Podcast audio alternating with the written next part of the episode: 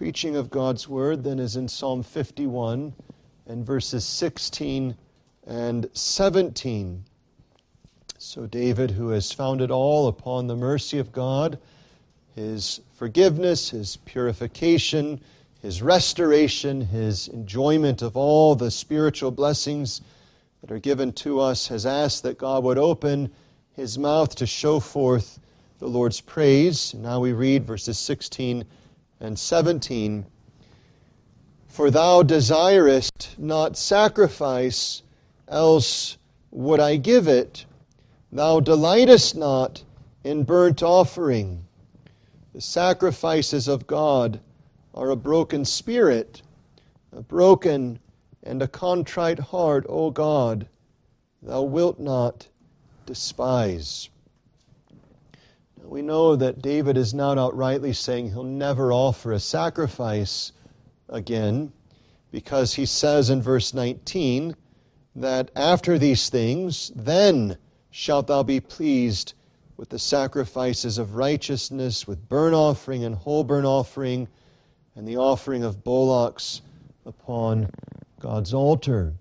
And so David isn't in some strange way setting aside the old covenant way, but he's acknowledging something important for us, and both in our understanding of the Old Testament, but likewise more fully of the way of God's grace. So when we think about the Old Testament sacrifices, we're right to understand that one who was convinced of his own sin was ordered to bring various sacrifices according to the law to be offered up. And yet, what David sees so clearly, and what the believer would have known so clearly uh, under the Old Testament, is that not one drop or all the drops of the blood of these animals ever in itself satisfied God. This is David's point. You don't desire that. Well, why did God establish these sacrifices then? Well, for a number of reasons, chiefly, though, as pointing to that preeminent sacrifice which would satisfy divine justice and reconcile us to God. But what David's getting at is he realizes that what God is after in David's life is not the multiplying of religious ordinances under the Old Testament, not the multiplying of sacrifices and so on. But God is after the reality of all that David is. So, David, you'll notice, uses this expression regarding his spirit and his heart, two different ways of addressing the same idea, namely the reality of David. That David's desires, David's whole identity is to be devoted to the Lord, not sacrifices, though they are pointers to Christ, and the believer looking through them to that ultimate sacrifice, of course, was justified and accepted on account of that great sacrifice that would come by Jesus Christ. But here David is seeing as his heart had been puffed up and proud. He sees now that what God delights in is David's proud heart being crushed and broken, not to some just enjoyment of misery, but this inward brokenness, this conviction of sin that led to repentance, to the seeking again of God. And brethren, this, of course, is common both in the Old and New Testament. That, as we'll see, it is the broken heart that God delights in. We see in Isaiah 57, He's the high and lofty one who inhabits eternity, who lives in the high and holy place, who himself is holy, and yet also dwells with Him who is broken and contrite in spirit. And we see this, of course, again and again throughout the scriptures. You can see it, for instance, in Luke 18, in the story that Christ tells of the proud Pharisee. I thank thee, God, that I'm not like other men are, and recounting all their sins and recounting his own righteousness. And then off in the distance in the courtyard is that tax collector who says, God, be merciful to me, the sinner see that these again and again display the same truth. Paul speaks of himself as at one time alive apart from the law, not that he didn't know the law intellectually. He would have been able to recite things that you and I can't remember He would have been a student of the law of God, but he was living uh, against its power. What's its power? It's convicting force, bringing conviction to his soul. And he says, And yet, when the uh, commandment came, sin revived, and I died. Saying, I was alive once in my own works' righteousness, but when I saw the force of the commandment, it crushed me, it broke me, it slayed me so that I no longer had any confidence in myself. This is what David's been brought to experience. And you'll notice that this is not just true in our initial conversion unto God, but it's true as well throughout the Christian life that there are seasons when we become puffed up and God brings us low, humbles us, and convicts us. It's a strange thing, isn't it? that the very thing that God would have perpetually in us, this contrite heart, is a thing that in many ways we try to resist and defend ourselves against. So think of it for a moment. We spend our time thinking about how is it that I can improve myself instead of meditating upon the Lord's word to search out and examine ourselves. And so we can have books that are sold and audiobooks and all sorts of blog posts and podcasts that have the ideas of joy and gladness against which we're not opposed. But which will be absent from them is this notion, common in the scriptures, of examining ourselves, searching out sin, finding what remains of the old man, that by the Spirit applying Christ to us, we might put it to death. Preeminent themes in the scripture you know, if the world looks at that and hears that, and we're tempted to hear that from the scripture and think in terms of, well, what a most uh, undesirable life, and yet it misses the context that as sin is crushed, as pride is consumed, it's only then that there is a foundation for the enjoyment of God. And so, what the world lusts after and what many professing Christians say they desire is actually impossible for them to gain because they'll never gain it without their own hearts being humbled and brought to this lowly position before the Lord. Think of this counsel as we read it in the epistle of James, James chapter 4, when he says, and think of this to the church be afflicted and mourn and weep. Let your laughter be turned to mourning and your joy to heaviness. That's enough for the world to say, well, you know, this is a little too much. This is a little too serious. You know, this isn't the joy that so characterizes the Christian. And yet, actually, it's that which precedes the joy which truly characterizes the Christian, because in doing so, and as it were, leveraging all against our sin, all against our de- remaining depravity, crucifying the old man. As we humble ourselves in the sight of the Lord, notice, it's not that then we lift up ourselves, it's that He shall lift us up. This is a theme throughout the scriptures.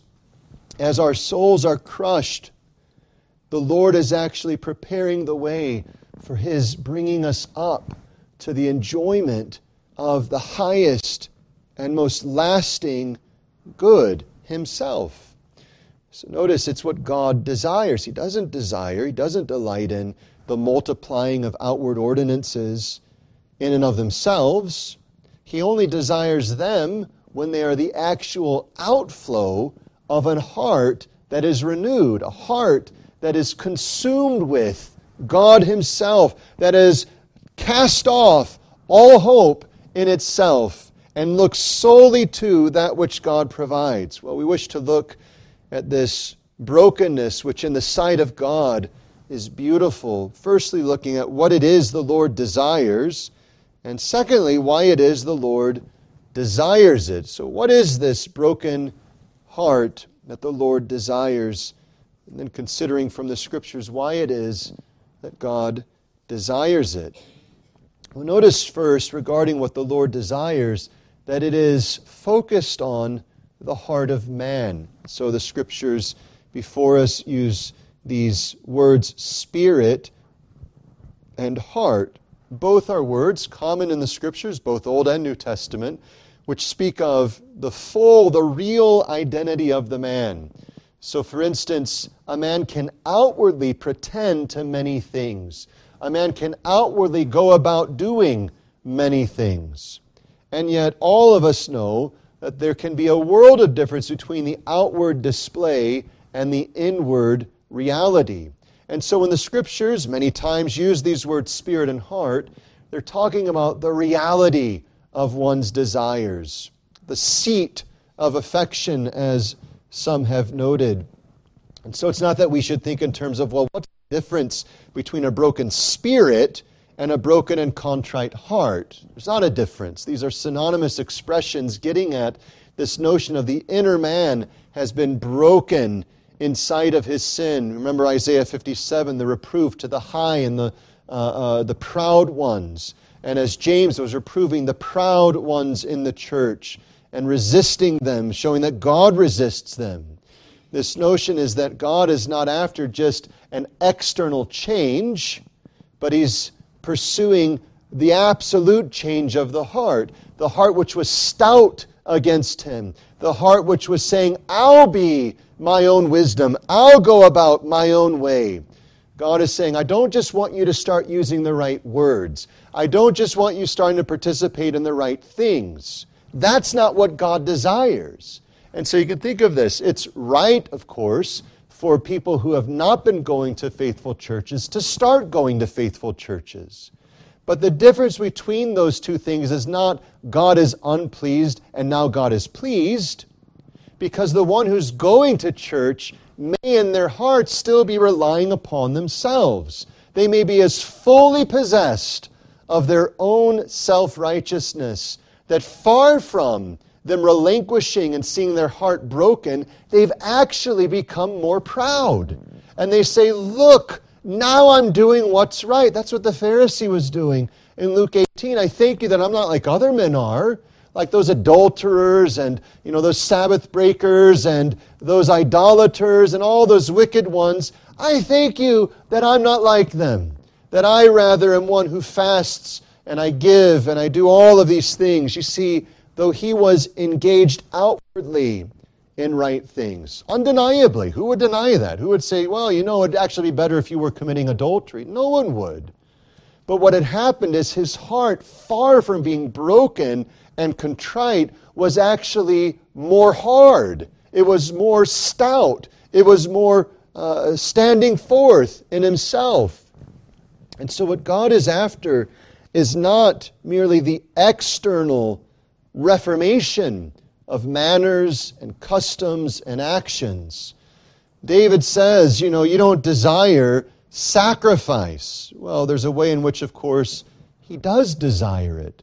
But what David's getting at is he doesn't just want me, as one convicted, to start multiplying these things that God has commanded. Now, we of course realize that the age of sacrifices has ceased, but we can understand something here.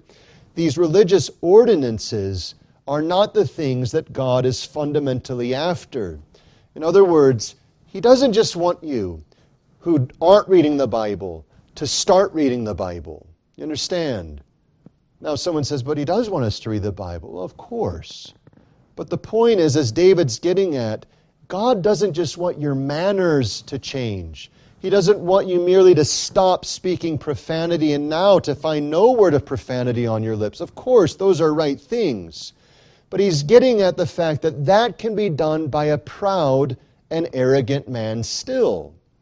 God doesn't just want us outwardly, externally, to be, as it were, in the right because the heart can still be far from God. So God is seeking the reality of man, the heart of man, the spirit and the heart, the inward reality. And you'll notice in the scriptures regularly, God will get at this. He'll say that He, Ezekiel 36 and Jeremiah as well, He'll remove the heart of stone, right?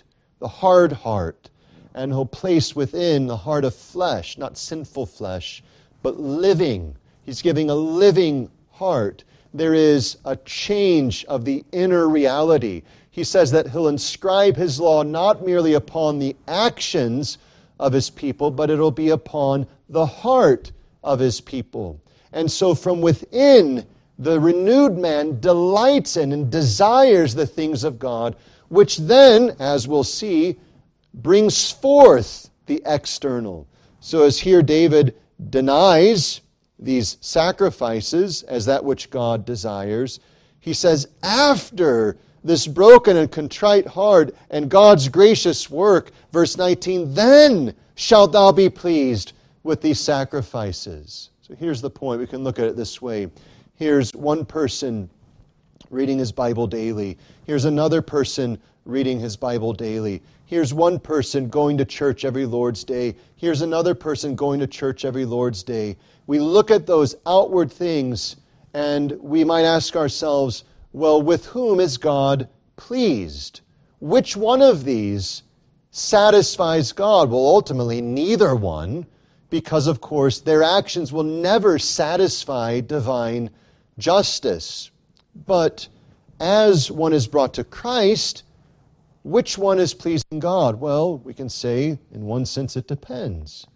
Which one is going about these things because their heart has been broken from their trust in themselves, and now their heart is delighting in and desiring the fellowship of God?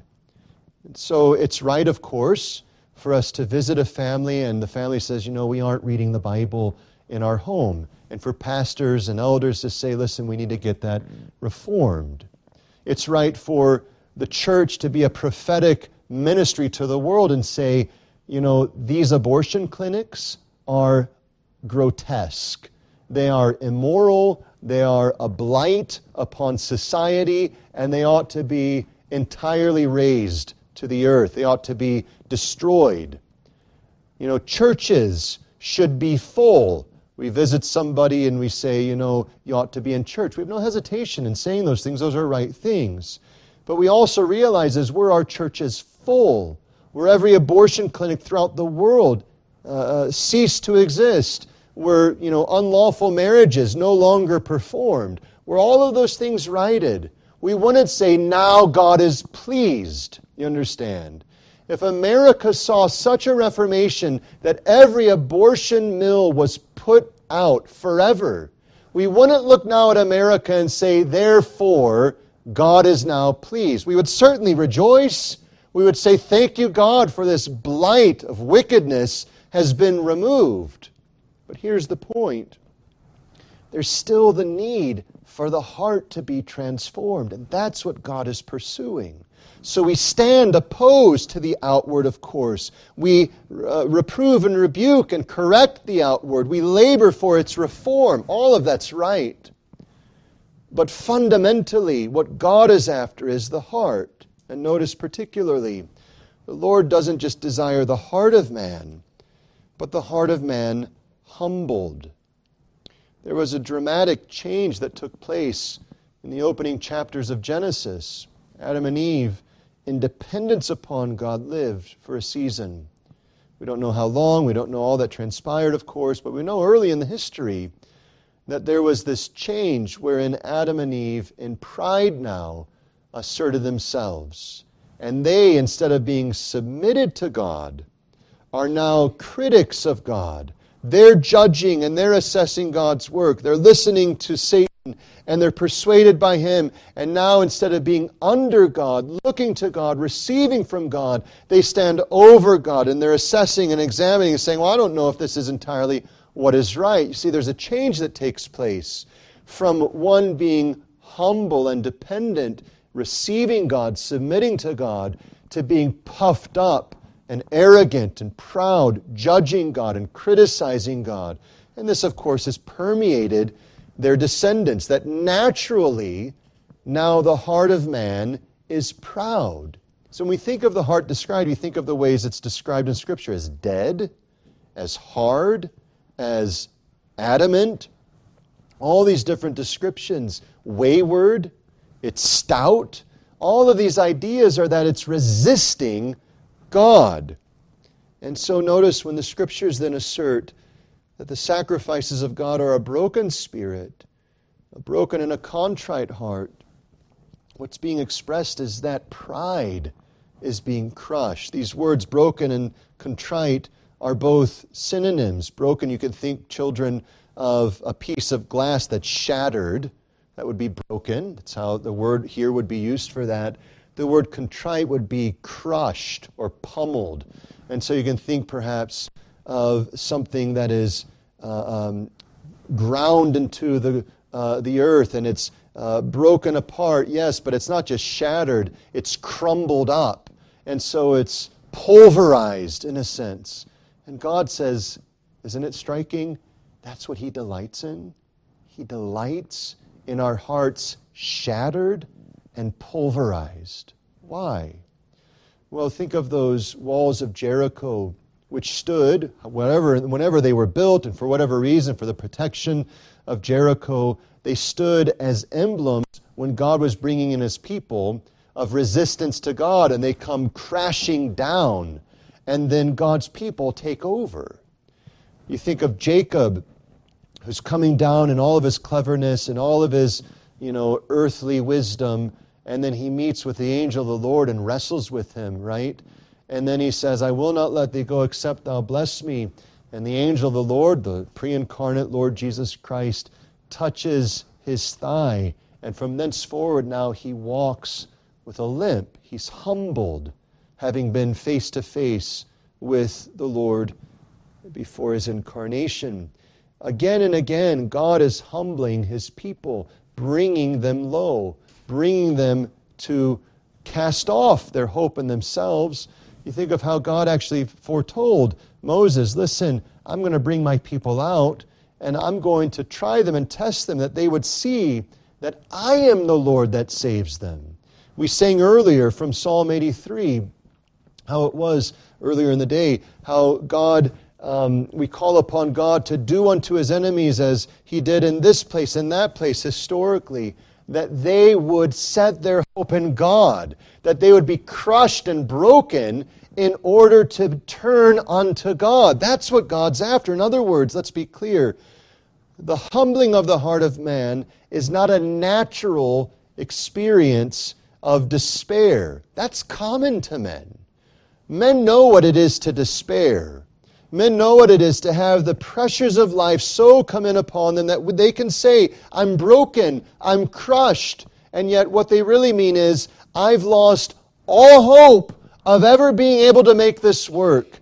And they're not actually despairing of themselves, they're despairing in themselves, not having recourse to repairing what's broken. It's earthly, natural, uh, normal despair. The world knows what it is to despair. God's not after that. That doesn't please God.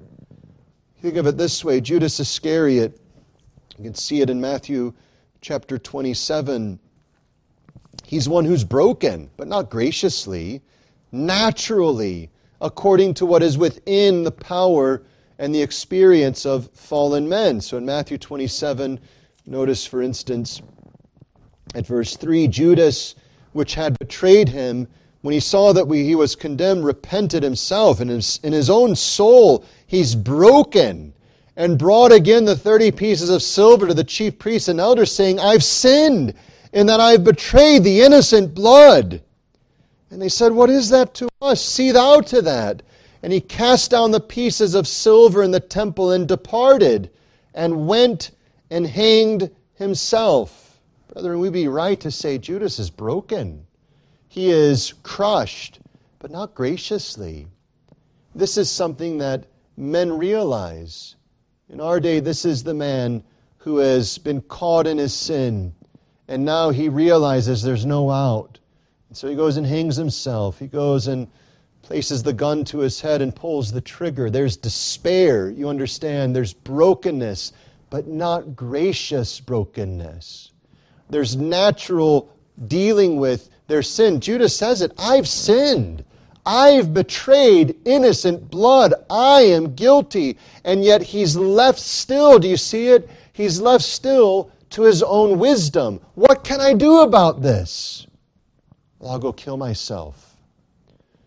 You see, that's despair, that's brokenness, but that's natural, that's earthly, that's not gracious and heavenly. What is it then that God is desiring? He's desiring the broken heart, which elsewhere is described as the tender heart. Notice, for instance, we read in Isaiah and chapter 57. Notice now Isaiah and chapter 66. Isaiah chapter 66. Notice again these common themes of God's exalted stand and how he transcends all in verse 1. Heaven is my throne, and the earth is my footstool. Where is the house that ye build unto me? Where is the place of my rest? For all those things hath mine hand made, and all those things have been, saith the Lord. Isn't that astounding? God looks and says, You can't give me a thing. Nothing that you ever bring to me will provide anything for me. But he doesn't stop. He says, But to this man will I look, even to him that is poor and of a contrite spirit, and trembleth at my word. See the difference between Judas and a gracious brokenness is that Judas still lived by himself. That is, he lived according to his reason.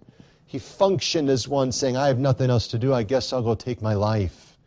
He doesn't reason according to God's word one who is graciously broken is actually broken from themselves. They no longer cleave to their own reasoning. They no longer cleave to their own thoughts. They no longer say, I'm going to trust my heart. So as soon as we hear people saying, well, the Bible doesn't make sense to me, I'm going to do it this way. What we see is a man, however many tears in their eyes, what we see as a woman, however many sobbings they've had, is a man or woman who is still stout hearted because they refuse to bow before the high and lofty one. But one who is graciously broken is one who trembles at his word. No longer do I live by my reasoning, by my thoughts, but I live by the word of God. God, you're the master, you're the king, you're the Lord. You see, the heart of man humbled graciously is a heart which is now taken off of its own throne. And the throne is there now inhabited by God according to His Word. And so you come across all sorts of men and women today who are happy to consider themselves religious, and perhaps we would agree they may have some form of religion, but they're regularly picking apart the Bible. You know, well, this part doesn't apply, and that part I disagree with, and you know, they have all their excuses and whatever else. They may have tears, they may have many pleadings, they may have all of these kinds of things. They may even say, I've sinned, right? Judas did that. I've sinned. Take the money back. But what they don't have is a broken heart. How can we say that? Is that unfair of us? Is that, you know, unkind of us? Well, what it is is the application of God's word. Because the broken heart is not measured by how many vials are filled with tears. The broken heart is not measured by how many lines of words confessing sin are filled. The broken heart is not measured by how many times people will say, Well, I want to be done with it. The broken heart is measured by the trembling at, the submitting to the Lord God as revealed in His Word the poor and contrite spirit that trembles at my word. That's the graciously broken heart. And, brethren, this is important because as we tremble at God's word, that doesn't just mean we tremble at his commandments, but we tremble at his promises. Right? People can think, well, you know, I'm so sinful. How could I ever believe that God would do this gracious thing. That's pride speaking. That's not faith. That's not humility. That's pride. Because trembling at God's word says, He's promised it. This is true. I believe that God will fulfill His promise to me. You see, and this is actually the beginning of true joy. Because what's happening is the false guide of our own imagination, which has brought us into all sorts of destruction, is now removed. And the true guide of life everlasting through God revealed in His Word, directing us to Christ, is now enthroned. So the Lord is desiring the heart humbled of its own way and taking up the way of the Lord. Notice how Paul expresses this a bit differently in 2 Corinthians chapter 7 when he speaks of his previous letter bringing about sorrow. If there's any word that could stand in the society we live in as a cuss word, it would be this notion of shame and sorrow. These are the worst things that one could experience. But notice what Paul says in 2 Corinthians 7 Verse 8, he says, Though I made you sorry with a letter, I do not repent. Though I did repent. What he's saying is this you know, what I wrote to you struck you through the heart, and you were convicted. I'm not sorry about that. What does he say? He says, I perceive that the same epistle hath made you sorry, though it were for but a season. Now I rejoice, not that ye were made sorry, but that ye sorrowed to repentance. For ye were made sorry after a godly manner, that ye might receive damage by us and nothing. For godly sorrow worketh repentance to salvation, not to be repented of. But the sorrow of the world worketh death. You see, there's a sorrow of the world, there's a sorrow from God. And what God is pursuing here is that gracious, trembling, brokenness of heart that leads to repentance. And brethren, don't we see that throughout this psalm? David has been convicted by the word of God. Nathan comes and says, You're the man. You deserve death.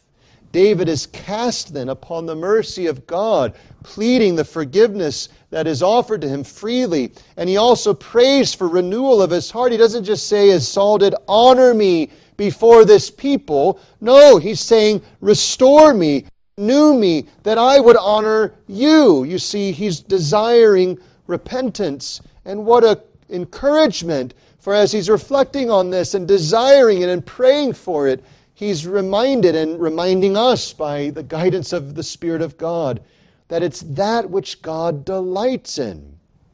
God delights in the heart that is convicted and broken on account of one's sin, not in and of itself, but in that, that brokenness by grace leads us to look to God. That's what God delights in. Now the heart says, Look how vain I was to lean upon my own understanding. You know, this Disney religion, absolutely wicked, absolutely godless. Follow your heart, follow your dreams. That is to take the Bible and throw it in the trash. Absolutely without any sense of truth. The Bible never tells us to follow our heart. It tells us to deny our hearts. It tells us that the heart is desperately wicked. It's deceitful above all else. The one who trusts in his heart is a fool. But the one who trusts in the Lord is blessed. And so, this conviction, when God graciously convicts, and let's be sure of that, conviction in this way is a gracious gift of God. What He's doing is He's shooting an arrow through that inflated balloon of our heart's trust and saying, There's no hope in that. And it hurts because we put our hope in it. We said, I think this is the way it should work. I think this is my hope. And God shoots it down and destroys it. And we say, What now? And in His grace, He directs us to God and say, Israel, thou hast destroyed thyself, but in me is thine help. In me. That's the broken heart's hope.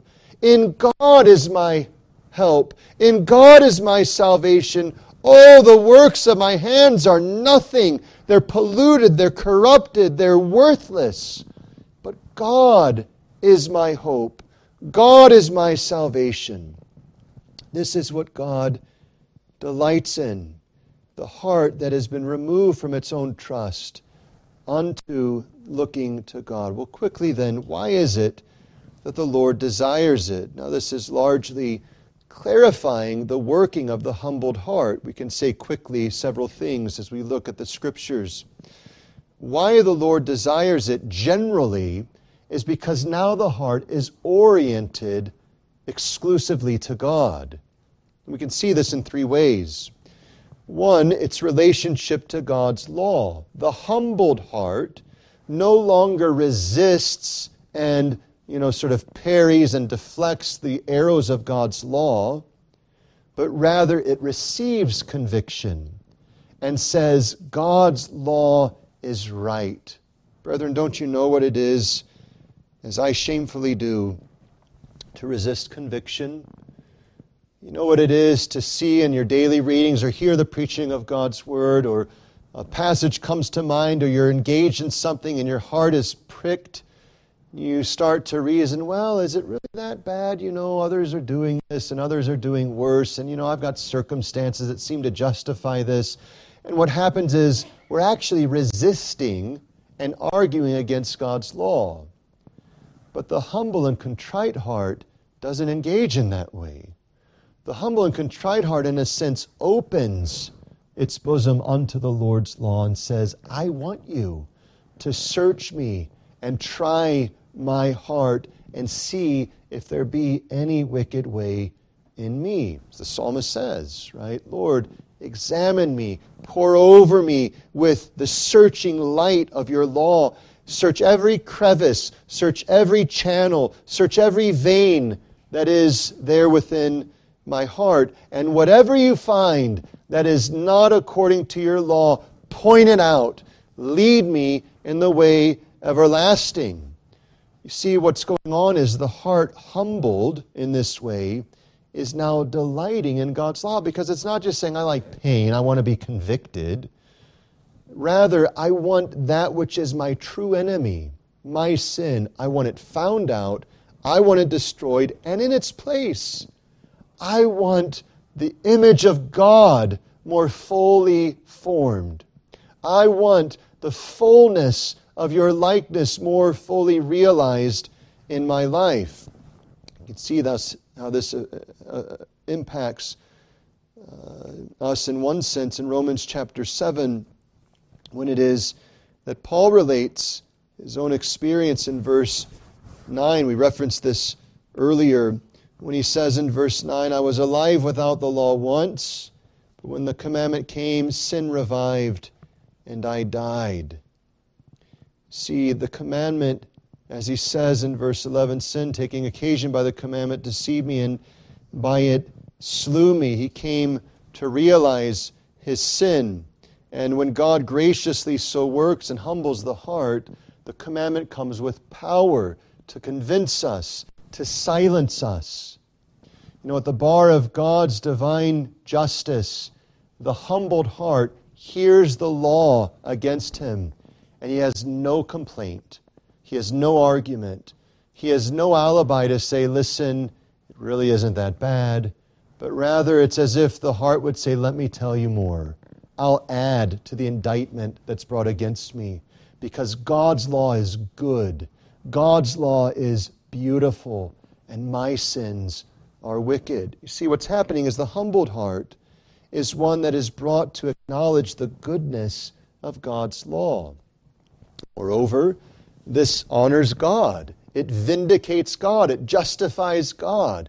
Let God be true and every man a liar, even in things regarding God's law. You know, so someone comes to you and says, you know, why are you so concerned about, you know, honoring authority? You know, I mean, no authority is perfect, and, you know, many authorities have proven themselves, you know, uh, insufficient and so forth. And we say, well, because God's law tells us, honor thy father and thy mother. God's law tells us to give honor to whom honor is due, to governors, to magistrates, to all of these people. It's not because of what they are in themselves, but because the station that God has given them. And so I'm going to be particular to do that. You know, why is it that you do all of this diligently to prepare for the Sabbath day? You know, lighten up. The rest of the church is so easy about this. You say, well, because God's law says this, right? The humbled heart doesn't reason by the actions of others, it reasons by the law of God and says, this is good, this is the way, this is truth. But there's more in justifying God in His law. It also is pleasing to God because of its relationship or the way it relates to God's mercy. And so it receives the convicting power of God's law. It, by God's grace, is led to walk in the light of God's law. We've seen that. But it also is pleased to embrace the mercy of God held forth. It's delighted to trust in the mercy of God. Notice verse 1 of our psalm Have mercy upon me, O God, according to thy loving kindness according to the multitude of thy tender mercies, blot out my transgressions. O brethren, how often have we stuttered and stumbled to express before God a confident reliance upon his mercy. When a heart is humbled and trembles at God's word, it is ready to rest upon his promises, however big they are, however unworthy we are of them. Brethren, what promise from God are we worthy of? The point is, the humbled heart trusts God. And so think of this when God brings a promise to us and we say, I don't know, that's actually our own indictment against God. God, I don't know if you're going to keep your word. Now, we don't say it that way, do we? We don't in our prayers go to God and say, Oh Lord, I see that you promised this, but I'm going to be very explicit here. I'm not sure you'll keep your word. But, brethren, what we do is no different in essence because when we stutter and stumble and we think, I don't know, and our excuse is, well, because I'm so evil, I'm unworthy, is actually to discredit God from keeping His word, who is true and faithful.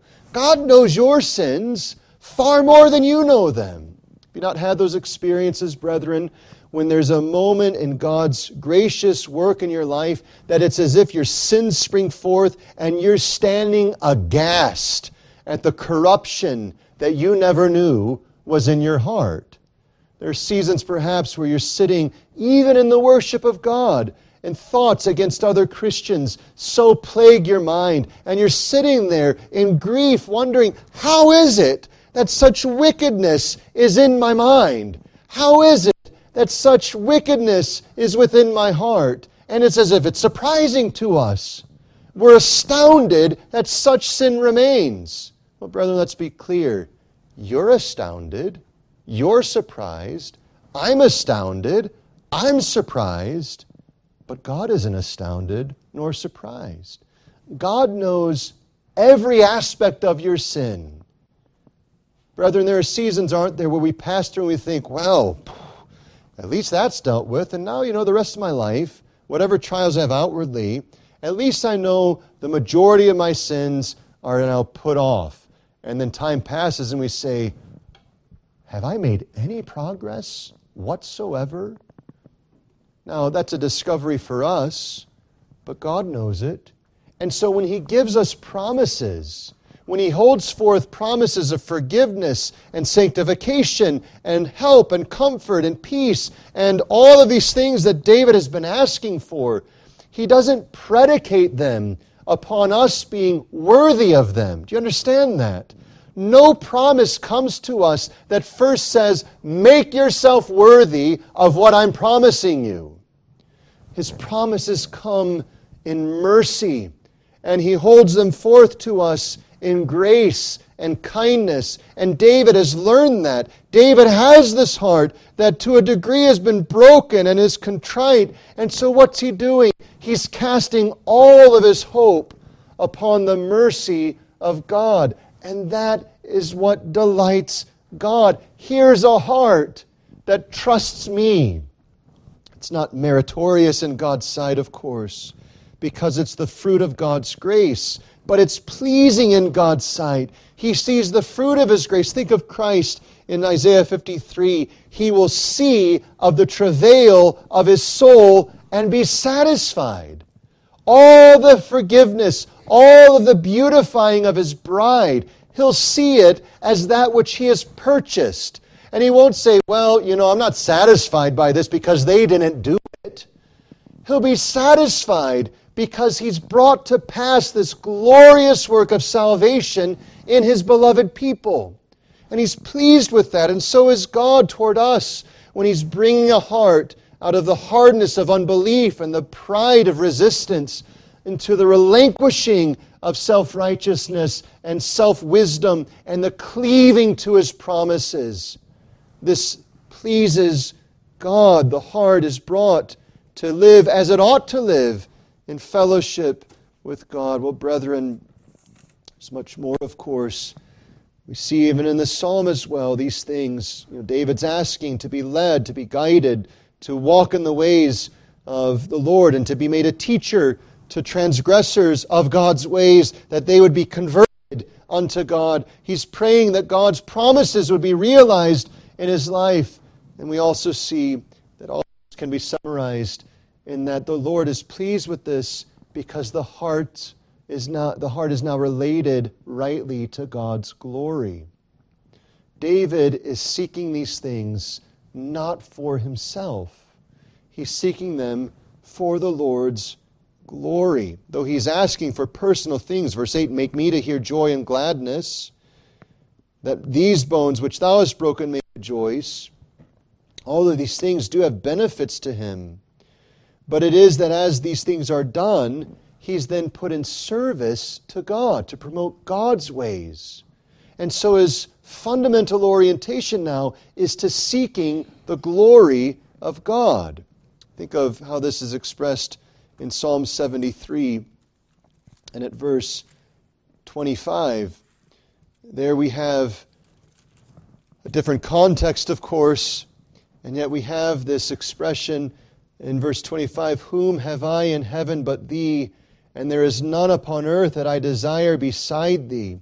That's the humbled heart. My only desire is God. This doesn't mean that a Christian husband doesn't care for his wife, but now the Christian husband cares for his wife out of care for God. It's precisely what Paul says in Ephesians 5 Husbands, love your own wives as Christ loved the church. It's not that the wife now, as a Christian, says, Well, you know, we're all equal and I'm not going to care about submitting to you. No, the wife says, I'll gladly submit to my husband because I'm doing so as unto the Lord. Right? The whole orientation is put in its proper way.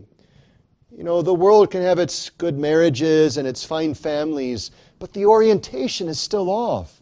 It would be hard to find a better functioning family than many that are found in Mormon uh, congregations and yet they are outright heretics. Their orientation's not right. They may have tactics and tricks and strategies as to how the marriage should be and how children should be raised, some of with which we agree, of course, in the outward things, but their orientation of their heart is still opposed to God. They reject God. They reject Christ. They cast off His Word. With all of the religious soundings, their heart is still far from God, and they do not seek His glory. We think of their religion. Their fundamental hope is that they will be promoted to be gods of their own universe. It is the precise antithesis of the Scriptures. The Scriptures call us to realize what we are and to rejoice in the only God and to enjoy His fellowship. Whereas Mormonism says, here's your hope that you can be your own God of your own universe. It is the pride of the garden on steroids. It is the engulfing of false religion and forming its most wicked expression of idolatry, perhaps beneath Islam and Roman Catholicism. But the point is this where there is a true brokenness of heart, the solitary desire now is the glory of God. Whatever else you do, O Lord, whatever else at all, please use me to promote your praise with my own lips, with my influence upon others. That is life. Christian, don't you know that by your experience? When is it that your soul is most satisfied but that when it is in sincerity, you're praising the Lord and giving glory to Him, or when you see others being brought to praise the Lord. And this is how it was supposed to be from the very beginning. God created man for what purpose? That he would praise God. Now, this isn't artificial. Rather, this is the good and wholesome relationship that God, who is perfect and good, should consume our affections and elicit from us delightful praise. It's not slavery and bondage wherein we're whipped into praising His name. It's rather the enlivening of our souls in the wonder of the glory of the goodness and the grace of God that we cannot help but pour forth praise to His name. This is the humbled heart, broken in light of its own sin and pride and its uh, arrogance, and now cleaving to the Word of God by grace redeemed by the mercy of God, guided by His law, and oriented to the promotion of God's praise now and forever. Brethren, this is truly wherein joy is found, broken from ourselves and consumed with our beloved God. Well, brethren, if this is what God desires, a simple question in closing is this what you have? Notice the question. It's not asking, do you have the outward stuff? You may very well have that. It's asking, is this heart your heart? Is your heart one that is broken and contrite? It trembles at God's word. God's law comes. You're not trying to deflect it. You're not trying to sidestep it. You're not trying to avoid it. But rather, the Lord's arrow comes and you say, Land and slay my sin. Make me to know my sin. The promise comes, and you don't start to reason in this false, pious way, you know, well, I'm too wicked and all of these things. But you look and say, it's God's promise. Blessed be God who has promised. Oh Lord, give me faith to trust in these things. And the whole orientation of our life is, as Paul says, that having been redeemed with a price, now our desire is to glorify God in our body and in our spirit which are the Lord's. It's what Christ said Seek ye first the kingdom of God and his righteousness. It's our consuming focus. It's what Mary experiences at the feet of Christ. There's one thing needful, Martha, and Mary hath chosen the good part which shall never be taken from her. Is this what you have? Course, not in perfection. Who among us could say that we have it in perfection? But is it there in sincerity? Brethren, if it's not, notice this it won't be through the multiplication of religious actions that will give this.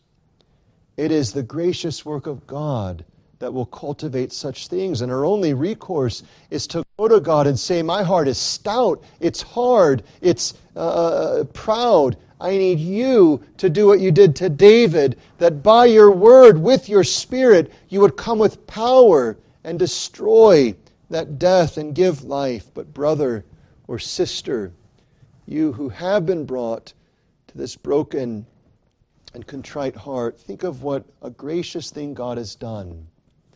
That instead of allowing you to continue in your self righteousness, your self wisdom, and all of these things, He's crushed that idol. He's destroyed that falsehood. And He's brought you to see wherein life is found that it's found in him alone. This is God's doing. God didn't let David continue in his sin. He sought David out, the one who had gone astray. He brings him back and plants him in the garden of his grace, and he causes David to be restored, forgiving him mercifully, giving life to him, and using him not only for Psalm 51, which we praise God for, but for many other things that still minister to us. So, brethren, if God has given you this broken and contrite heart, you have cause to rejoice sincerely and to let the religious expression of your life be the outflow of a heart renewed by God's grace. Well, let us stand and give thanks to God for his mercies and ask his blessing.